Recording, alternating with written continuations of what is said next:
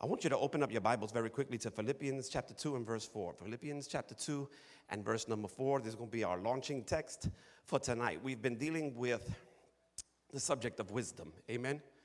You came here to get a Christmas message on tonight. I'm sorry. Come back on Sunday and we'll have a Christmas sermon for you. I've already gave you my Christmas sermon this last Sunday. I pray you were blessed by it. Glory to God.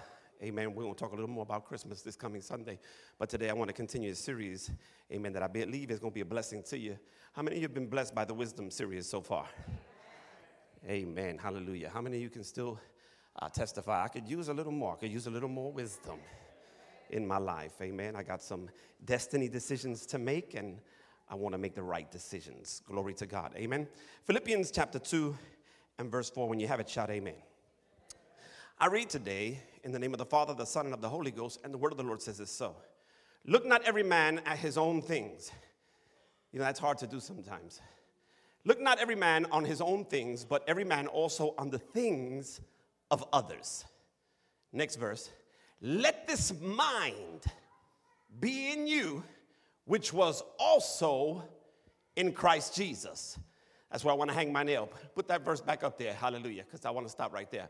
Let this mind be in you, which was also in Christ Jesus. I want to talk to you for a little while under the subject a beautiful mind.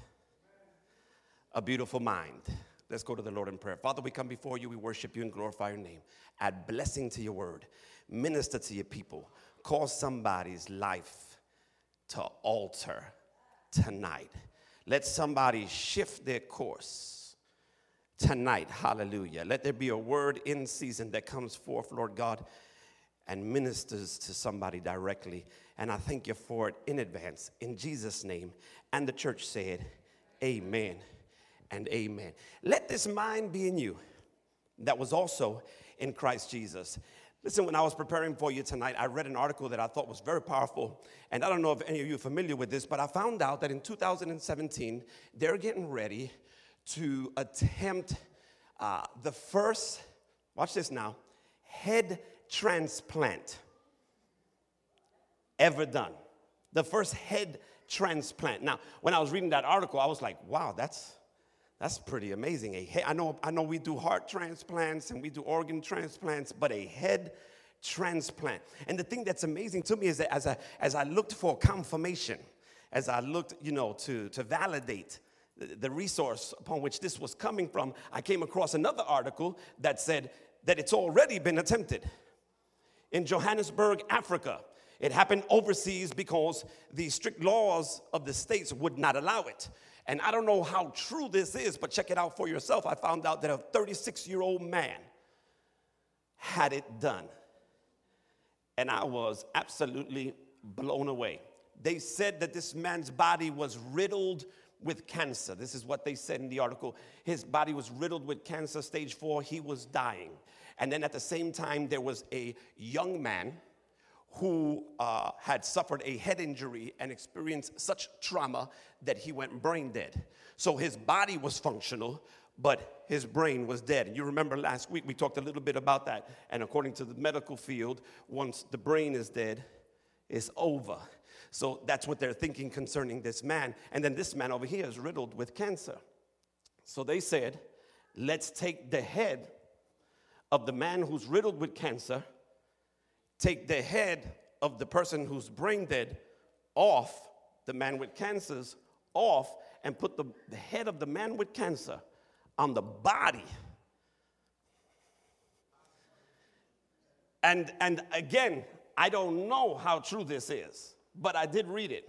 And they didn't give details as to how the surgery went. They said it was about 19 hours long, the surgery.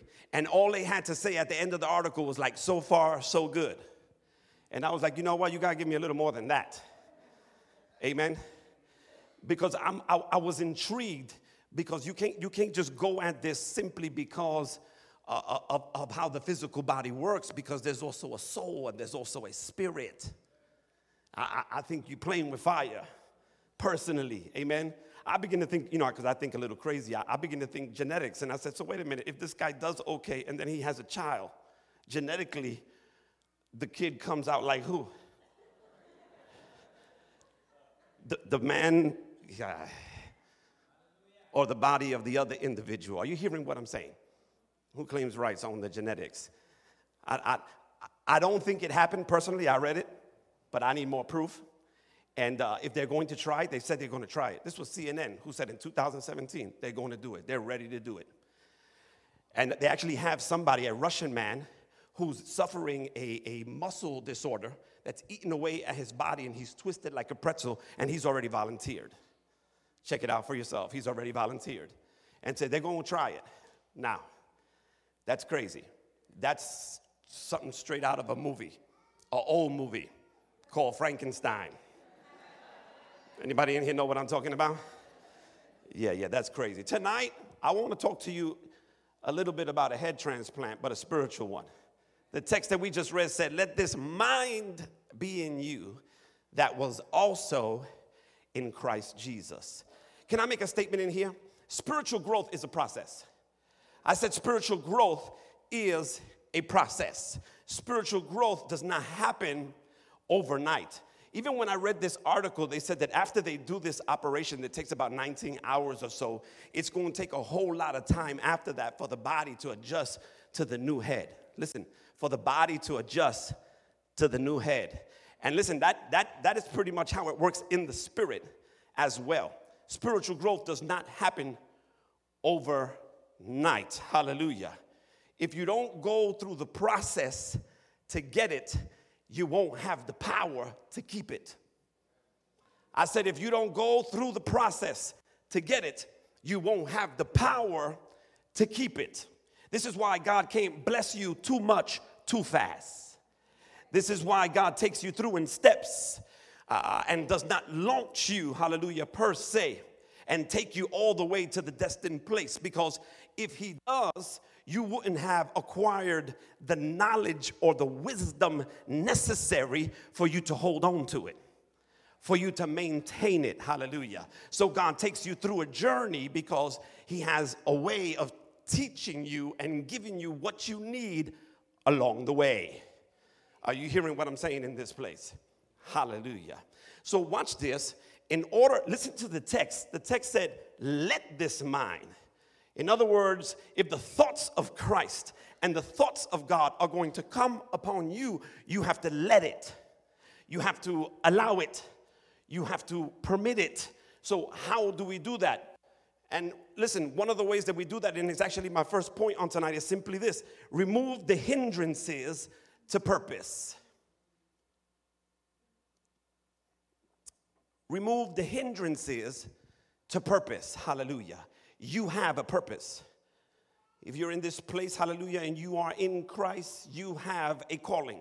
You have an assignment. Amen. You have a destiny and a destination. And watch this. It's it's amazing when you have your your destined place, your calling pulling on you, and then at the same time you have something trying to hinder and block you.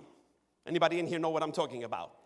And what often ends up happening when you're getting pulled toward destiny and, and, and stopped along the way because the hindrances is that you end up frustrated. Frustrated. Watch this. Not only are you frustrated, watch this, purpose is frustrated. I said, purpose is frustrated. Oh, come on, Pastor. What you mean, purpose? Purpose don't get frustrated. Let me help you understand that in here. You have in you right now, if you are a believer, the Holy Ghost the Holy Spirit. His purpose is to guide you into all truth and to show you things to come. He's the one that's pulling you towards your purpose. The Bible says he can be grieved. So that's what I mean when I say you'll be frustrated because of what's blocking you and stopping you, and purpose will be frustrated because the Holy Ghost is trying to move you and you're stuck. Are you blessed in here? Hallelujah. I hope you're ready for me tonight because I am ready for you. Remove the hindrances to purpose. Now, I know what you're thinking. I know what some of you are thinking right away because some of you are thinking, I know that's right. I got to get some people out of my life because they hindering me. Some people are blocking me. Some people are stopping me. I got to get rid of the lots in my life. There's a lot of lots in my life. Lot hindered Abraham from his purpose. And there is something to be said about that because it does matter who you hang out with. Yeah, yeah, yeah, it, it does. It does matter who you hang out with. And I know that maybe some of you are thinking, I knew, I, know I need, I need to get rid of this person in my life. You probably could think about one too, in particular. Yeah, I, I got to get rid of this. I should have got rid of this person a long time ago. I probably would have been there already if I would have done it. But watch this. What happens when you get rid of the certain people you believe were hindering you and you still don't progress? And you still don't progress. And perhaps the reason you're not progressing is because the thing that's restricting you is within you. Because the thing that's restricting you is not outside of you like you thought, but is within you. Oh God, help me in here? Uh, Are you blessed in here? And that's tough because now you got to be honest with yourself. And you got to stop lying to yourself. And you got to pinpoint exactly what area it is of your life that is keeping you from experiencing that abundant life that Jesus died for so that you can have. Amen, somebody in here. So, watch this. I'm going to show you a scripture that I'm going to be repeating several times today until somebody catches it. 1 Corinthians 13 and verse 11. Can we have that on the screen? 1 Corinthians 13 and 11. 1 Corinthians 13 and verse 11. Listen to what it says. This is the Apostle Paul talking. He says, When I was a child, I spake as a child. I understood as a child. I thought as a child. But when I became a man, I put away childish things. Yeah, yeah, those things are okay when I was a child. But when I entered a place of maturity, those things had to be put away. So, watch this. Before this mind can be in you, hallelujah. Remember, I mentioned a spiritual transplant. You can't have the new mind until you put away the old one. Yeah, yeah, yeah, yeah. You can't begin to walk in a new system of thought until you put away the old system of thinking. Are you in this place so far? Hallelujah, Jesus. Can I submit to you that the journey, the calling, the, the, the destination, the assignment that's on your life, it's, it's bigger than you. Uh, let me help you in here. It's not just about you. Uh, let me use an example in here. When the Bible talks about Esther, anybody familiar with Esther? I haven't preached on her. I'm gonna have to preach on her. Hallelujah. Watch this. Uh, the Bible talks about Esther. Her uncle Mordecai looks at her, watch this, and challenges her and asks her the question or makes this statement and says, Esther, how do you know that you have not been born for such a time as this. For such a time as this. And what you need to understand is watch this that your destiny is not just about you, but it's about, watch this, it's about people, it's about moments, it's about places that are collaborating together to fit the purpose of your life. Oh, God. In other words, Esther is the world around you ready for you. Oh, you're not hearing me in here.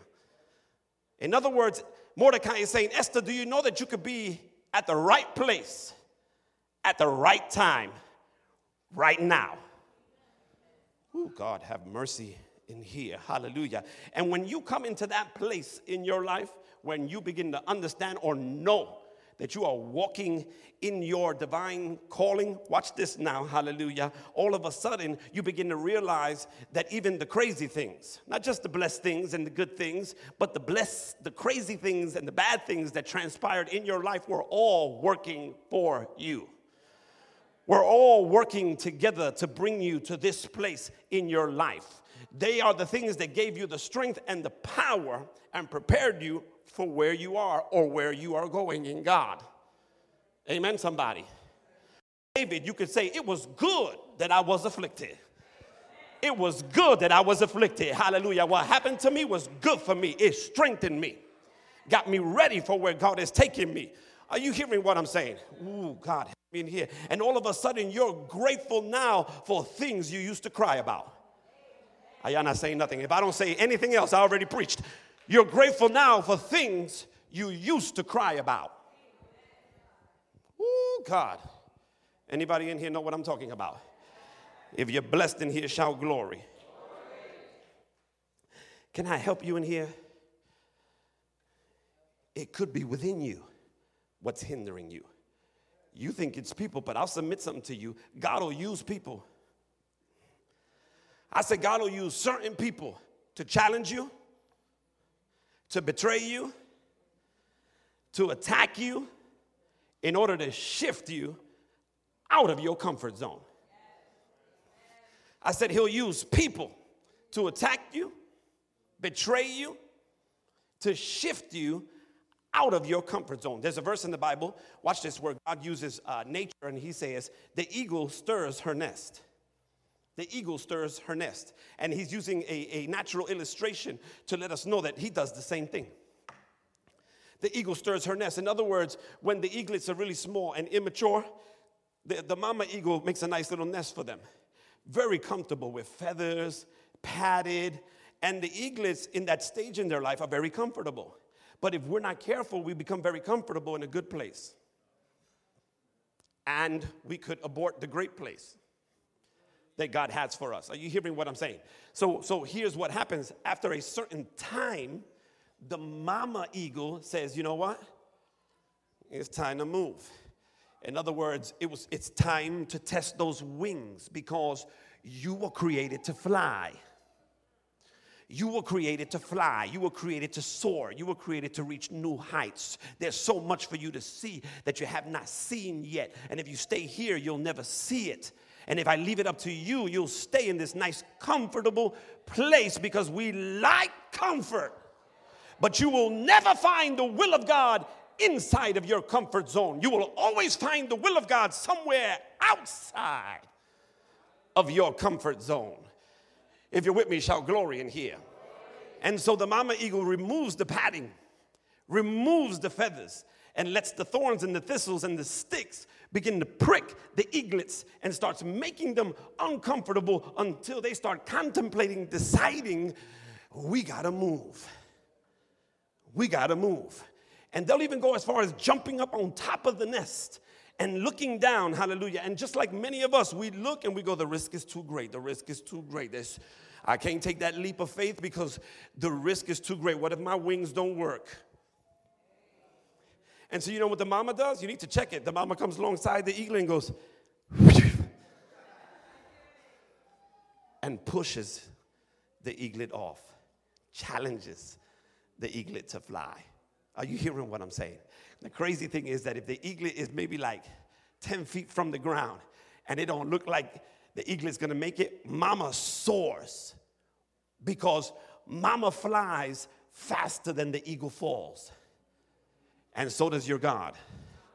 You don't hear what I'm saying. I said he can fly down faster than you can fall. And before your feet dash against the rocks, he will catch you. I wish I had somebody in here who knew what I was talking about tonight. He will catch you.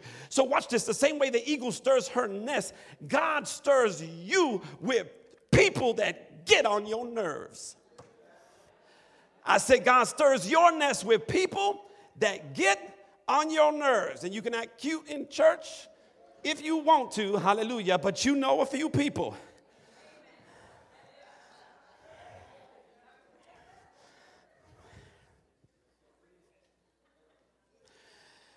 But listen, hallelujah, when you start walking in maturity, you don't even think about revenge because you begin to understand that the people you enjoy the least are the instruments God uses the most to move you forward.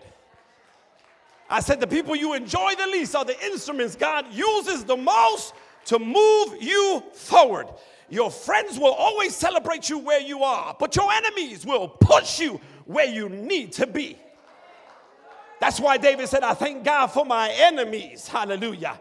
They were stepping stones for me. I couldn't reach certain heights if it wasn't for an enemy. Who I would mess you up and tell you that an enemy is necessary in order for you to go higher. You don't need no cheerleader, you need somebody to push you. You all right right there where you are. Just stay right there where you are. Yay! No. You serve a God that is progressive. And he wants you to progress. Amen. Jeremiah 29 11. Put it up on the screen. I know you know it, but we're going to go into it today. Jeremiah 29 11. Hallelujah. I got to go fast. Lord, help me. Jeremiah 29 11. For I know the thoughts that I think toward you. For I know the thoughts I think toward you. When it comes to you, I know what I had in mind. Save the Lord. Thoughts of what? Come on, y'all.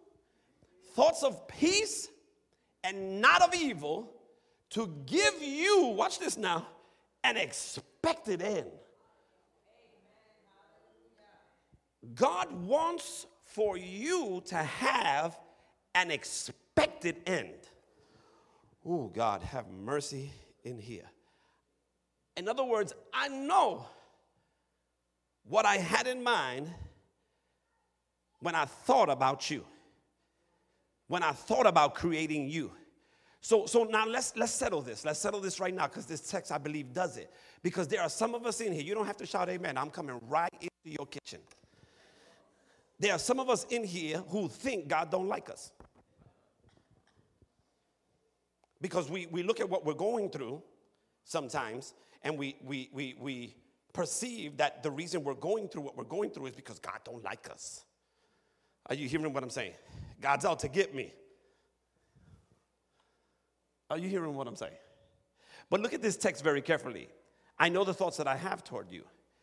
They are thoughts of peace and not evil.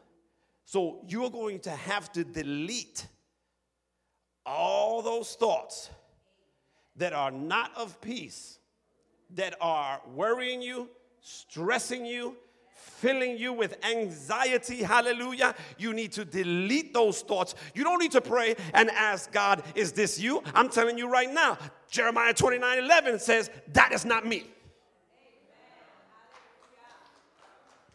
That's not me. You're having those thoughts, those thoughts are coming, but they ain't coming from me. Oh, God, have mercy. It, if you're blessed in here, shout glory. Oh, God. Mm, mm, mm, mm. God don't like me. Let me help you in here. He might not like something you're doing, but that doesn't mean he doesn't love you. Let me say that one more time. He might not like something you're doing, but that does not mean that he does not love you. And when you are still immature, you take everything that happens to you personally. Are you hearing what I'm saying? Oh, God, have mercy in this place. Yeah, yeah, we take it personal. Watch this. Uh, you have not put away childish things. If your boss comes up to you one day and criticizes your work and says, you know what, that idea you gave at the uh, conference, I, I, didn't like it. We need another one. You walk away from that going, shh could you believe this guy? He's just out to get me. He don't like me. Yeah. He don't like me.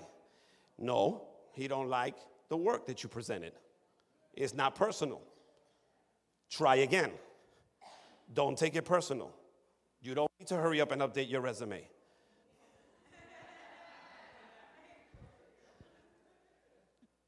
Just try again. Let me give you another example of what I'm talking about. My five year old Toby, he's hilarious. Uh, I'll come up to Toby and I'll say something like, Toby, what you're doing is wrong. You're not doing it right. This is the way you need to do it. Let daddy show you how you're supposed to do it. Do it like this, not like that. And he'll look at me with those eyes and he'll say, You don't love me. he, he immediately takes it personal.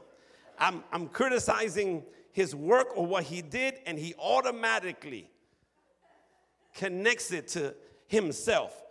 And listen, it's okay when you're five.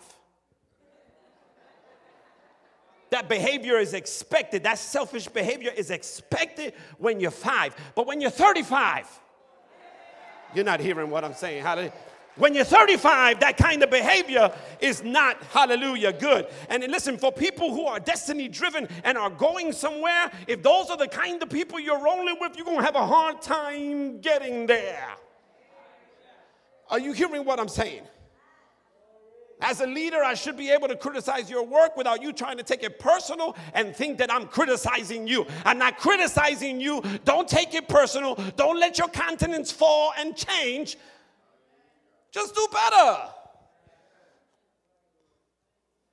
Pastor don't like me. He shot down my great idea. And I didn't like it. Kind of reminds me of Cain and Abel. Cain and Abel both brought a gift unto God. God accepted one, he didn't accept the other. He accepted Abel's, but didn't accept Cain's. And Cain didn't like it. Cain took it personal so personal that the Bible says that God told Cain, Why is your countenance falling? He couldn't hide it because when you're offended, you can't hide it. And people get offended so easy sometimes. But people who get offended easily have not put away childish things and will allow that to become a hindrance to their purpose. Put away the hindrances. If you're blessed in here, shout glory. glory. Hallelujah. My second point, very quickly, is understand the collaboration between thoughts and endings. I saw something very interesting in the text in Jeremiah 29 and 11 because the verse starts off, watch this, the verse starts off talking about thoughts and then it finishes with endings. It says, For I know the thoughts that I think towards you. And then it finishes by saying, To give you an expected end. And God's trying to teach us something here. And you need to catch it. Watch this. God is saying, Listen, I think good so that you can finish good. Oh, God, have mercy in here. Hallelujah. In other words, you can't end any better than you think. You can't end any better than you think. Mm-hmm. If you don't like where you're at, check your thinking. Because where you're at is the sum total of your thoughts. Ah, God, have mercy in this place. Hallelujah. I know that when I, when I read that verse, I know the thoughts that I think towards you. It makes me want to just ask God, God, what were you thinking when you made me? I want to know. Don't you want to know? What exactly were you think me? Listen, thinking. You you shaped me and you formed me according to that text with good thoughts for an expected end. So that means you built me for something. You made me to, to do and to accomplish something. What were you thinking? God, help me in here. Why am I thus? There's a reason I'm like this. It has to do with my destiny. Oh, God. Are you hearing what I'm saying? Some of you are not catching me. Some of you are not catching me. Let me try to give you uh, a general illustration of what I'm talking about. When God got ready to make the woman, he made her different than the man because what he expected for her from her was not necessarily what he expected from him. Oh, let me help you in here. Hallelujah. So, watch this. God decides that the woman is going to be the child carrier. And because she's going to be the child carrier, there's no need for me to put a space in him. So I ain't gonna put no space in him. I'm gonna put the space in her. So I'm gonna put a womb in her because she is made to carry child. Are you hearing what I'm saying? Oh God, you're gonna have to hear me in the spirit now. She has different body parts than he does because she's going to deliver that child and she is going to nurture that child. I formed her. God, help me in here. I shaped her for what I expected from her. She has hips so that she can sit that child down. Can I help you in here? It don't even matter how strong you are, man. Even though you are physically stronger than her, you cannot hold the child longer than her. Because you weren't, oh, you, you know, here, you weren't built to hold the child. But she has this part of her that she sits the child in, and the child just fits and you'll be sweating and veins be popping out your arms and your arms start shaking after about a half an hour and she'll be like this. Just when i understand that it makes me want to ask god what did you shape me for? What did you build? Oh, i gotta get off that because i'm running out of time. Hallelujah. What did you make me for Ooh. And I know I haven't run out of destiny because I'm still here. When I'm done, I could go. Till then, I'm here. Are you blessed in here, church? Are you catching this preacher? Can I go a little further? Isaiah 55, verse 9. Isaiah 55 and verse number 9. Hallelujah. Got to give you some scripture tonight. It is Wednesday. Isaiah 55 verse number nine. That clock up there is lying on me. Jesus, hallelujah. Watch this. For as the heavens are higher than the earth, so are my ways higher than your ways, and my thoughts than your thoughts. Hallelujah. There is absolutely no way that you could even think on God's level. To even assume that is ridiculous. So, watch this. God, in essence, is saying through that text, don't be shocked when I do something in your life you do not understand. Do not be shocked when I do something in your life that you don't understand because you don't think like me. You can't think like me. My thoughts are way up here and your thoughts are way down there. So, watch this. You don't have to figure it all out. I'm purposely going to do some things. God, help me in your life. In your life, hallelujah, that's going to be a mystery to you. Are you hearing me, church? Ooh, I'm purposely going to do things that baffle you because I'm thinking on another level. Give me the next verse because it gets deeper. Watch this. For as the rain cometh down, here he goes again with nature. But understand that in context, he's still talking about his thoughts. Ah, watch this. For as the rain cometh down, and the snow from heaven, and returneth not thither, but watereth the earth, and maketh bring forth and bud, that it may give seed to the sower, and bread to the eater. Listen to what God is doing. God is so good. Let me tell you. He's so good. He goes, Listen, we know you cannot think on my level. But in order for you to be fruitful, down there, hallelujah, you're going to need what's up here to come down there. And he's talking about his thoughts. Oh, God. And in essence, he's saying, watch this. My, my thoughts are higher than yours, but I'm not going to leave a gulf between heaven and the earth. And like the rain and the snow comes down, I'm going to send my thoughts down so that you can walk in them. Are you hearing what I'm saying in here? So that you can have this mind that was in me be in you. Woo, give me the next verse real quick.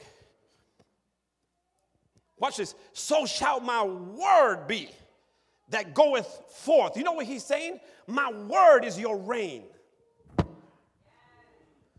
My word is your rain. Watch this. So shall my word be that goeth forth out of my mouth. It shall not return unto me void. The same way that that rain comes down and doesn't necessarily come up until it waters the ground. Hallelujah. And gives seed to the sower and bread to the eater. So, well, so shall my word be when it comes down. My word is my thoughts expressed.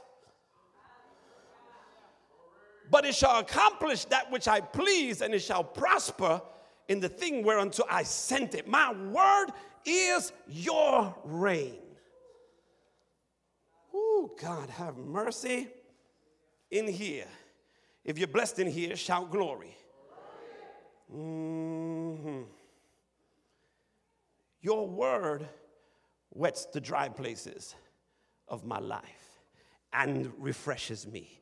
The Bible says you're clean by the washing of the water of the word.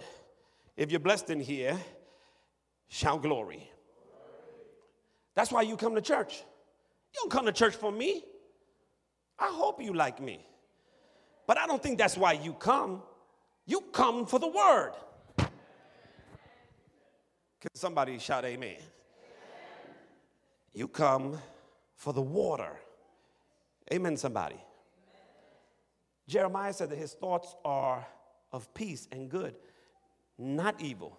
So, all those thoughts that are stressing you out, causing you to have a nervous breakdown, flip out, get worried, full of anxiety, they're not coming from the Lord. Delete them. And get the word, get the water. You know the rain is coming down when your thinking is not about you. Oh, God. You know the rain is, listen, you know the rain from above is hitting you when your thinking is not just about you. See, that text that we read in Philippians 2 4 starts out with you challenging you to think on that which pertains to others and not just the things that pertain to you. Amen, somebody. Oh God, help me. You, we know that you are putting away childish things when your thoughts become selfless. Ooh, and if your thoughts are still selfish, you have not put away childish things because that is a childish trait. Mm. Can I minister to you today? So, watch this. Put my third point up there real quickly. Hallelujah. I'm trying to go. Selfless thoughts can only be produced in you when you become more God conscious than you are self conscious. I don't even know if I spelled that right, but Pray for me. I wrote it real quick. Listen, selfless thoughts can only be produced in you when you become more God conscious than self conscious. Oh my God. Why? Because we process from the perspective of what's in it for me.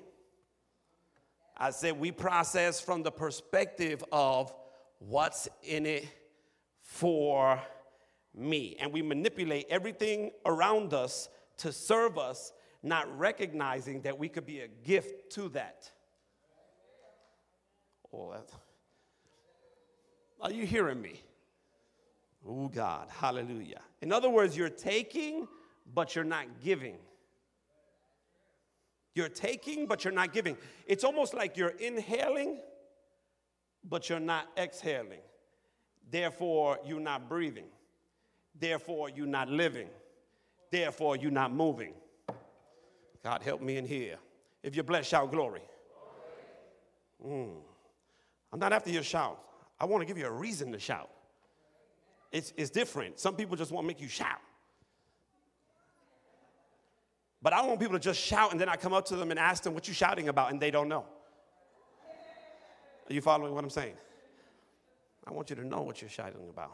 If you're blessed in here, shout glory. Mm-hmm. It's hard to be depressed when you are giving.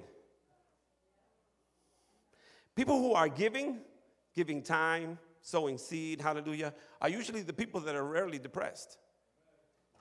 And yet, the people that are selfish are the people who usually are walking around with some issues. Hallelujah. Philippians 2 4 basically says that whatever Christ is thinking, you have to let that be in you. But in order to do that, you got to get rid of the blockage. I'm going to go real fast because I know I'm running out of time. Watch this. I got a feeling that God didn't intend for you to be miserable. I said, I, I, got the feeling that God did not intend for you to be miserable, especially if you are in a church with people who are progressing and moving forward. Oh, God, help me in this place. Hallelujah. Watch this because listen, I got four kids. Let me testify. I got four kids. Hallelujah. That's a lot of kids. And, and, and, and it is. It is. That's why we decided four and no more. In my house, we ain't cooking four meals. We're cooking one meal. And everybody's eating. and everybody's eating from the one meal. We're not cooking four meals. That's crazy. And if you're doing that, you need to come make a meeting with me. We need to do some counseling. You're spoiling the child. We cook one meal and everybody's eating out of that meal. Watch this. And if one of the children are sickly and the other three are growing and one of them is not, it's not because of the food. You're not hearing me. Because if it was the food, all of them would get sick. But if you're around people in a place where the bread is making them grow and progress, and you're not progressing, but others are progressing and growing, you don't need to be mad at the kitchen. The food is good. Something is wrong. Something's wrong with you. you don't need to leave the church, make excuses, acting like it, the problem is outside of you. What's restricting you could be within you. Now, if everybody was sick, then we could talk about the food. Are you hearing me in here? Show me 1 Corinthians 13 11 again. Hallelujah. I'm trying to go. I'm trying to go. I'm trying to go. Hallelujah. 1 Corinthians 13 11. Watch, watch. I want you to see, I want you to see this. I want you to see this because, because Listen to what he's saying. When I was a child, I spoke as a child. I understood as a child. I thought as a child. But when I became a man, I put away childish things. What are those childish things? They're right there in the text. They're right there. If you want to know what those childish things are specifically, they're right there in the text. Watch this. When I was a child, I spake. Speaking, number one. When I was a child, I understood. Understanding is number two. Watch this. And I thought as a child, thinking. Number three, oh God, I know you have not put away childish things by the way you talk, by the way you understand, and by the way you think.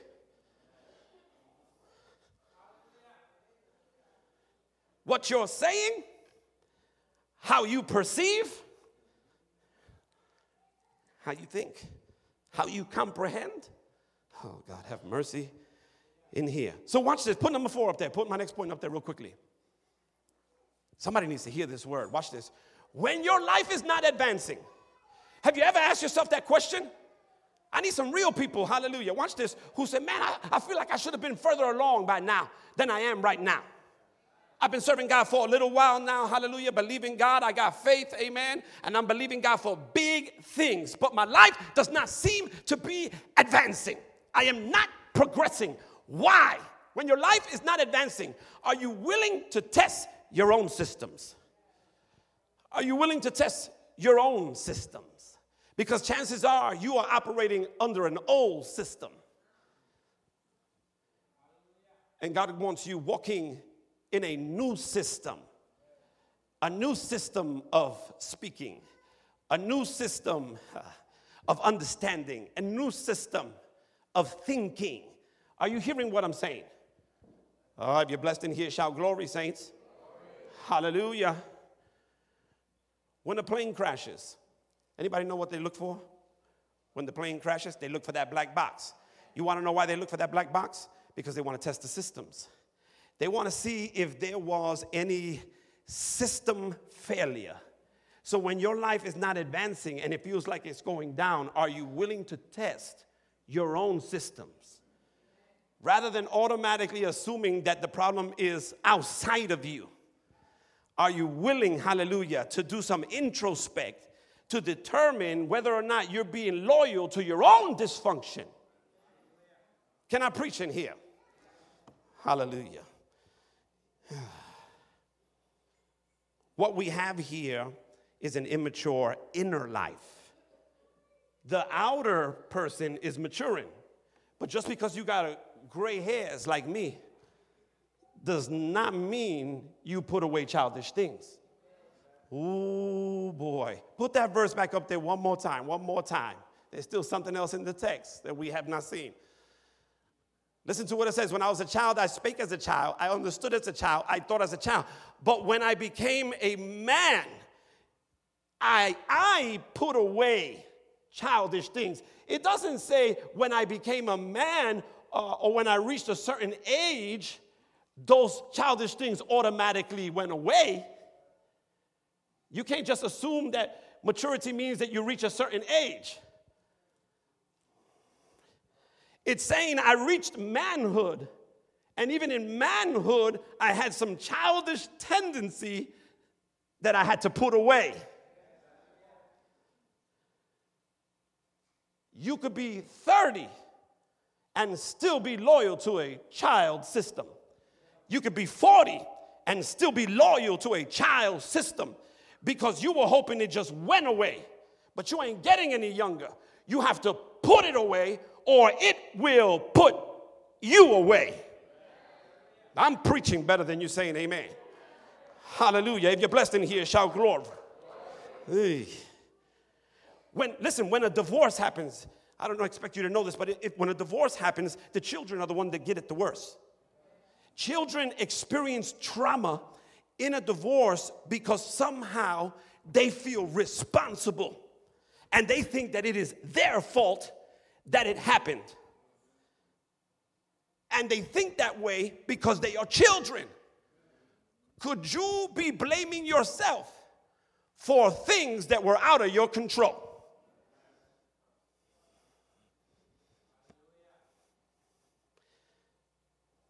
It's because you haven't put it away.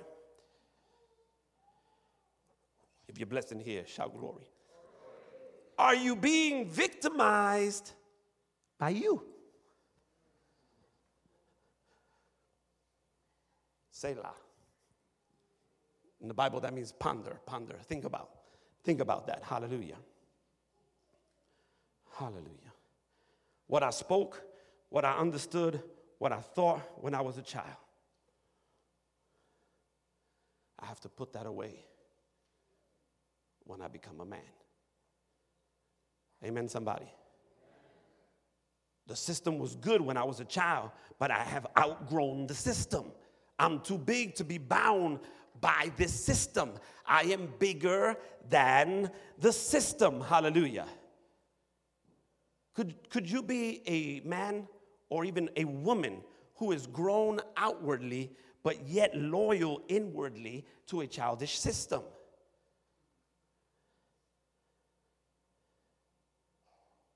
And the text says, put it away. And in the original language, it's not even saying destroy it, it's saying put it away. God help me in this place. Hallelujah. If I if I took if I took this iPad right now, right? First of all, let me just say I can't put it away if I'm holding on to it. I said I can't put it away if I'm holding on to it. So I gotta I gotta let it go. I gotta put it away. Watch this. When I put it away, it does not mean that it doesn't exist anymore. It doesn't even mean that it's been destroyed, but I have limited its functionality in my life by putting it away. I believe there's a little child in all of us, hallelujah, but you can limit its functionality in your life tremendously if you could just put it away. Somebody shall put it away. Oh, God. Are you defending something that's killing you? You're not saying nothing in here. I'm going to keep dropping bombs until, oh, God, I got one minute. Are you defending something that's killing you? Holding on to systems that are poisoning your water? As long as you've been listening to the Word of God, as long as you've been in church, you should be further along and you should be progressing. But the reason you're not progressing is because of what you're speaking, what you're understanding, and what you're thinking. It is restricting you from progression. Oh, God, help me in here. And I believe that this Christmas, you know, because we're talking about giving everybody presents except God. And I believe that this Christmas, God wants you to change the way you talk change the way you understand, and change the way you think. Because he don't want you to be stuck. Mm. Put the next point up there. I got to hurry up now. Put the next point up there. Holding on to childish things are poisoning your opportunities. Holding on to those childish things and not being able to put them away are poisoning your opportunities. Opportunities that could have presented themselves to progress you, promote you, move you along are being poisoned. And you are missing out. Hallelujah. Ooh, let me say something about understanding because you, the other two you understand a little bit, but the way you understand the thing determines your expected end. The way you understand the thing determines your expected end. Have you ever been mad at somebody over what you thought they meant?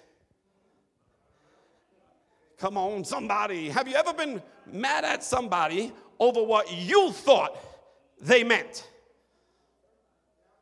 Because they said something and you thought they meant this. But then you were brave enough to give them a call and you had a conversation and you realized that you were wrong.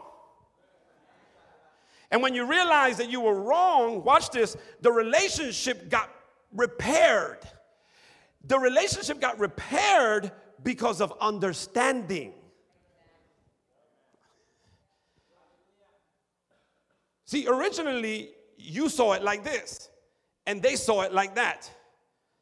You're the same you, they're the same person, but you perceived it a little different. But when you had a conversation, you came to an understanding, and the relationship got repaired, and there was healing. Oh my God, have mercy in here. I heard somebody put it like this, I thought it was powerful. Understanding is the truth you stand under. That's not mine, that's not original but it was good. Watch this. Understanding is the truth you stand under. It's your version of what happened, but you could be wrong and in turn end up wrong in the version of your own life. Are you in this place? Mm. This is why the Bible says, in all thy getting, get understanding. Oh, God. You can't help people you don't understand. I said, You can't help people you do not understand. You can't just throw random answers at people when you haven't even heard them. It's amazing. It's amazing. Don't you hate it? People try to fix you and they haven't even heard you. And you're like, Can you just hush for a minute and hear me so I can at least give you my perspective and stop being so smart about me? If you're blessed in here, shout glory. Mm. Do you know that when you go to a professional counselor, all they do is help you understand you?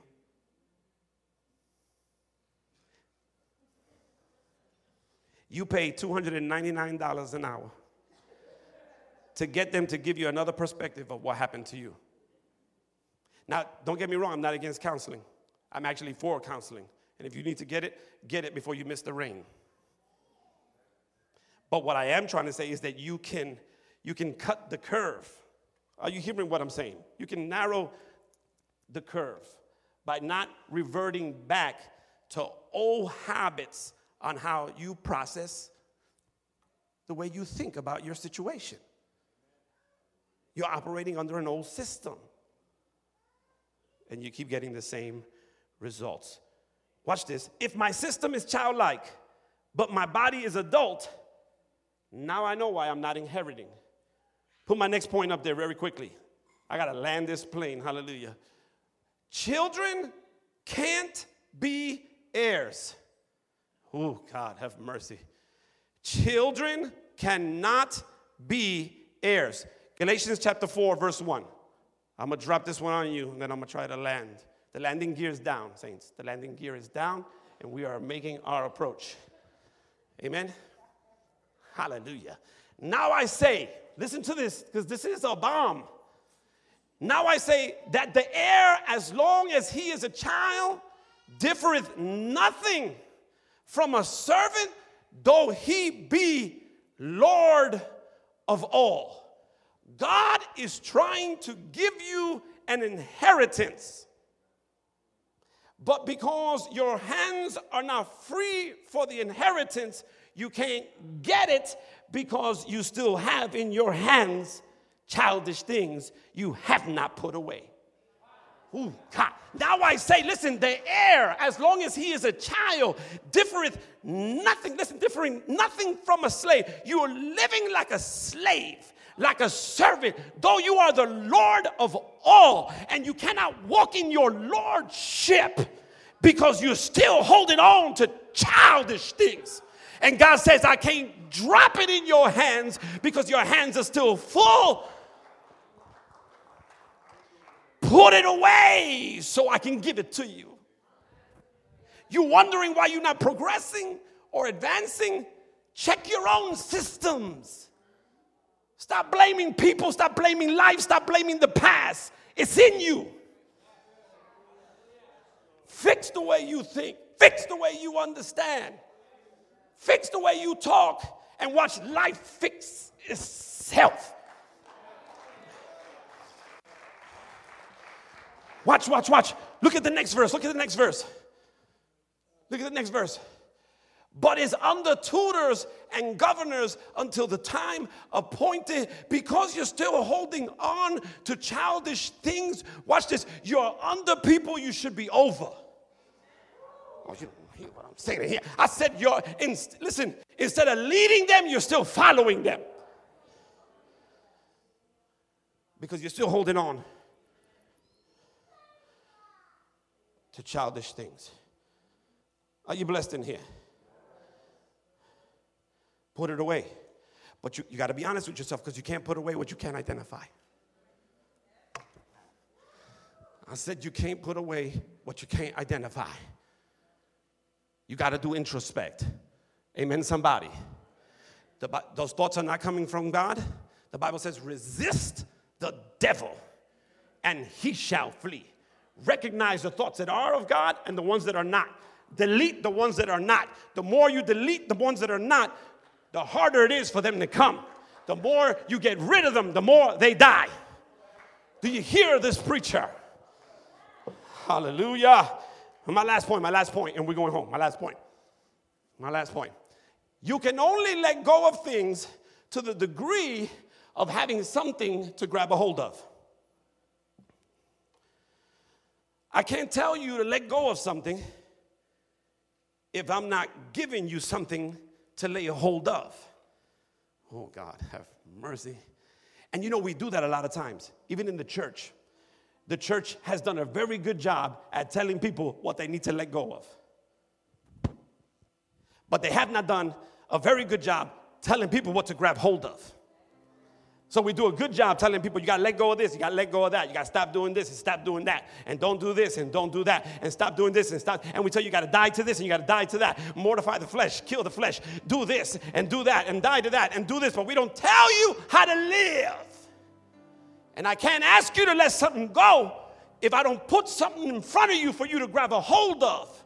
And before you ask anybody to let go of anything, they should, they should have a vision before them of their future and their destiny that makes them look at what they're going through and say, nah, nah, nah, nah, this is better than that. People who have vision ain't gonna have a problem with temptation because they'll always weigh out the temptation with what God has set before them. And they'll say, This is better than that. So I'm tempted, but no way home.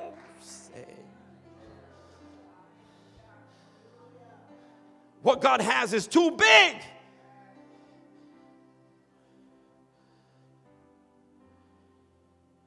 You hearing what I'm saying? Some people say, you should preach more on sin. Listen, I could preach on sin, and I do preach on sin. And I listen, if you were here Sunday, all I did was talk about sin. But if all I do is tell you, let go, let go, let go, let go, let go, and I don't give you nothing to grab hold of, it becomes hard to let go.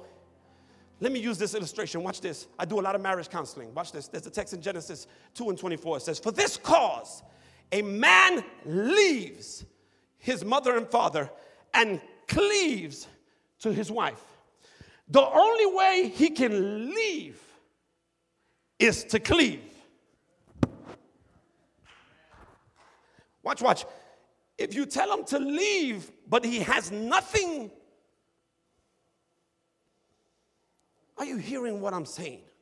You can't tell somebody to let go and then not put something in front of them that they could grab a hold of. Are you blessed in here? I'll finish with this thought. One of my favorite stories in the Bible, I believe it's uh, 1 Kings 19. And it is the calling of Elisha, who is the mentee of the mentor Elijah. Their names are similar, but they're not the same. Elijah is the mentor, Elisha is the mentee. The Bible says that when Elisha, when Elijah comes to Elisha, Elisha's plowing. He's plowing. You guys can play back there. He's plowing.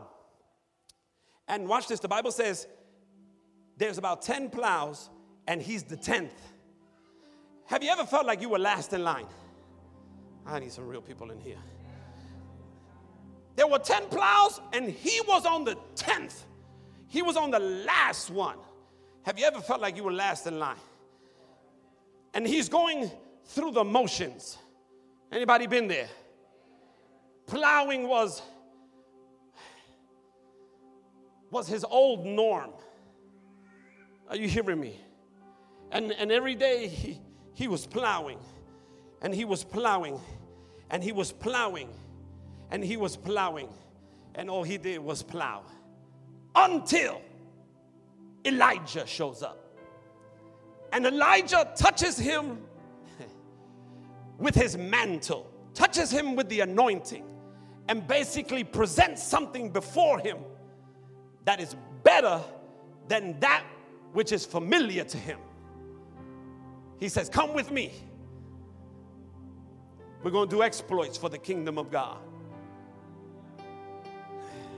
And the thing that I love about Elisha is that the Bible says that he goes back, and when you read it loosely, you almost think he's just going to go back to get behind the plow. He goes all the way back. And even, even the man of God said, What in the world have I to do with you? Look at him going back. He goes back to the plow, takes the plow, and breaks it, pulls out a sword, slays the ox, and he boils it and he gives it to the other the other nine men almost has to say this is my coming out party watch this hallelujah he says i'm going after the thing that is before me and i'm making preparation now so that when it gets tough and i feel like reverting back to my old normal i destroyed it so there is no option there is no coming back. He who puts it, oh God, help me in here. There's only my new normal. There's only my new normal. There's only my new way of thinking. Hallelujah. I'm not going back. Go back to what? I was last in line. And God is calling me to greatness. Oh, you blessed in here, church.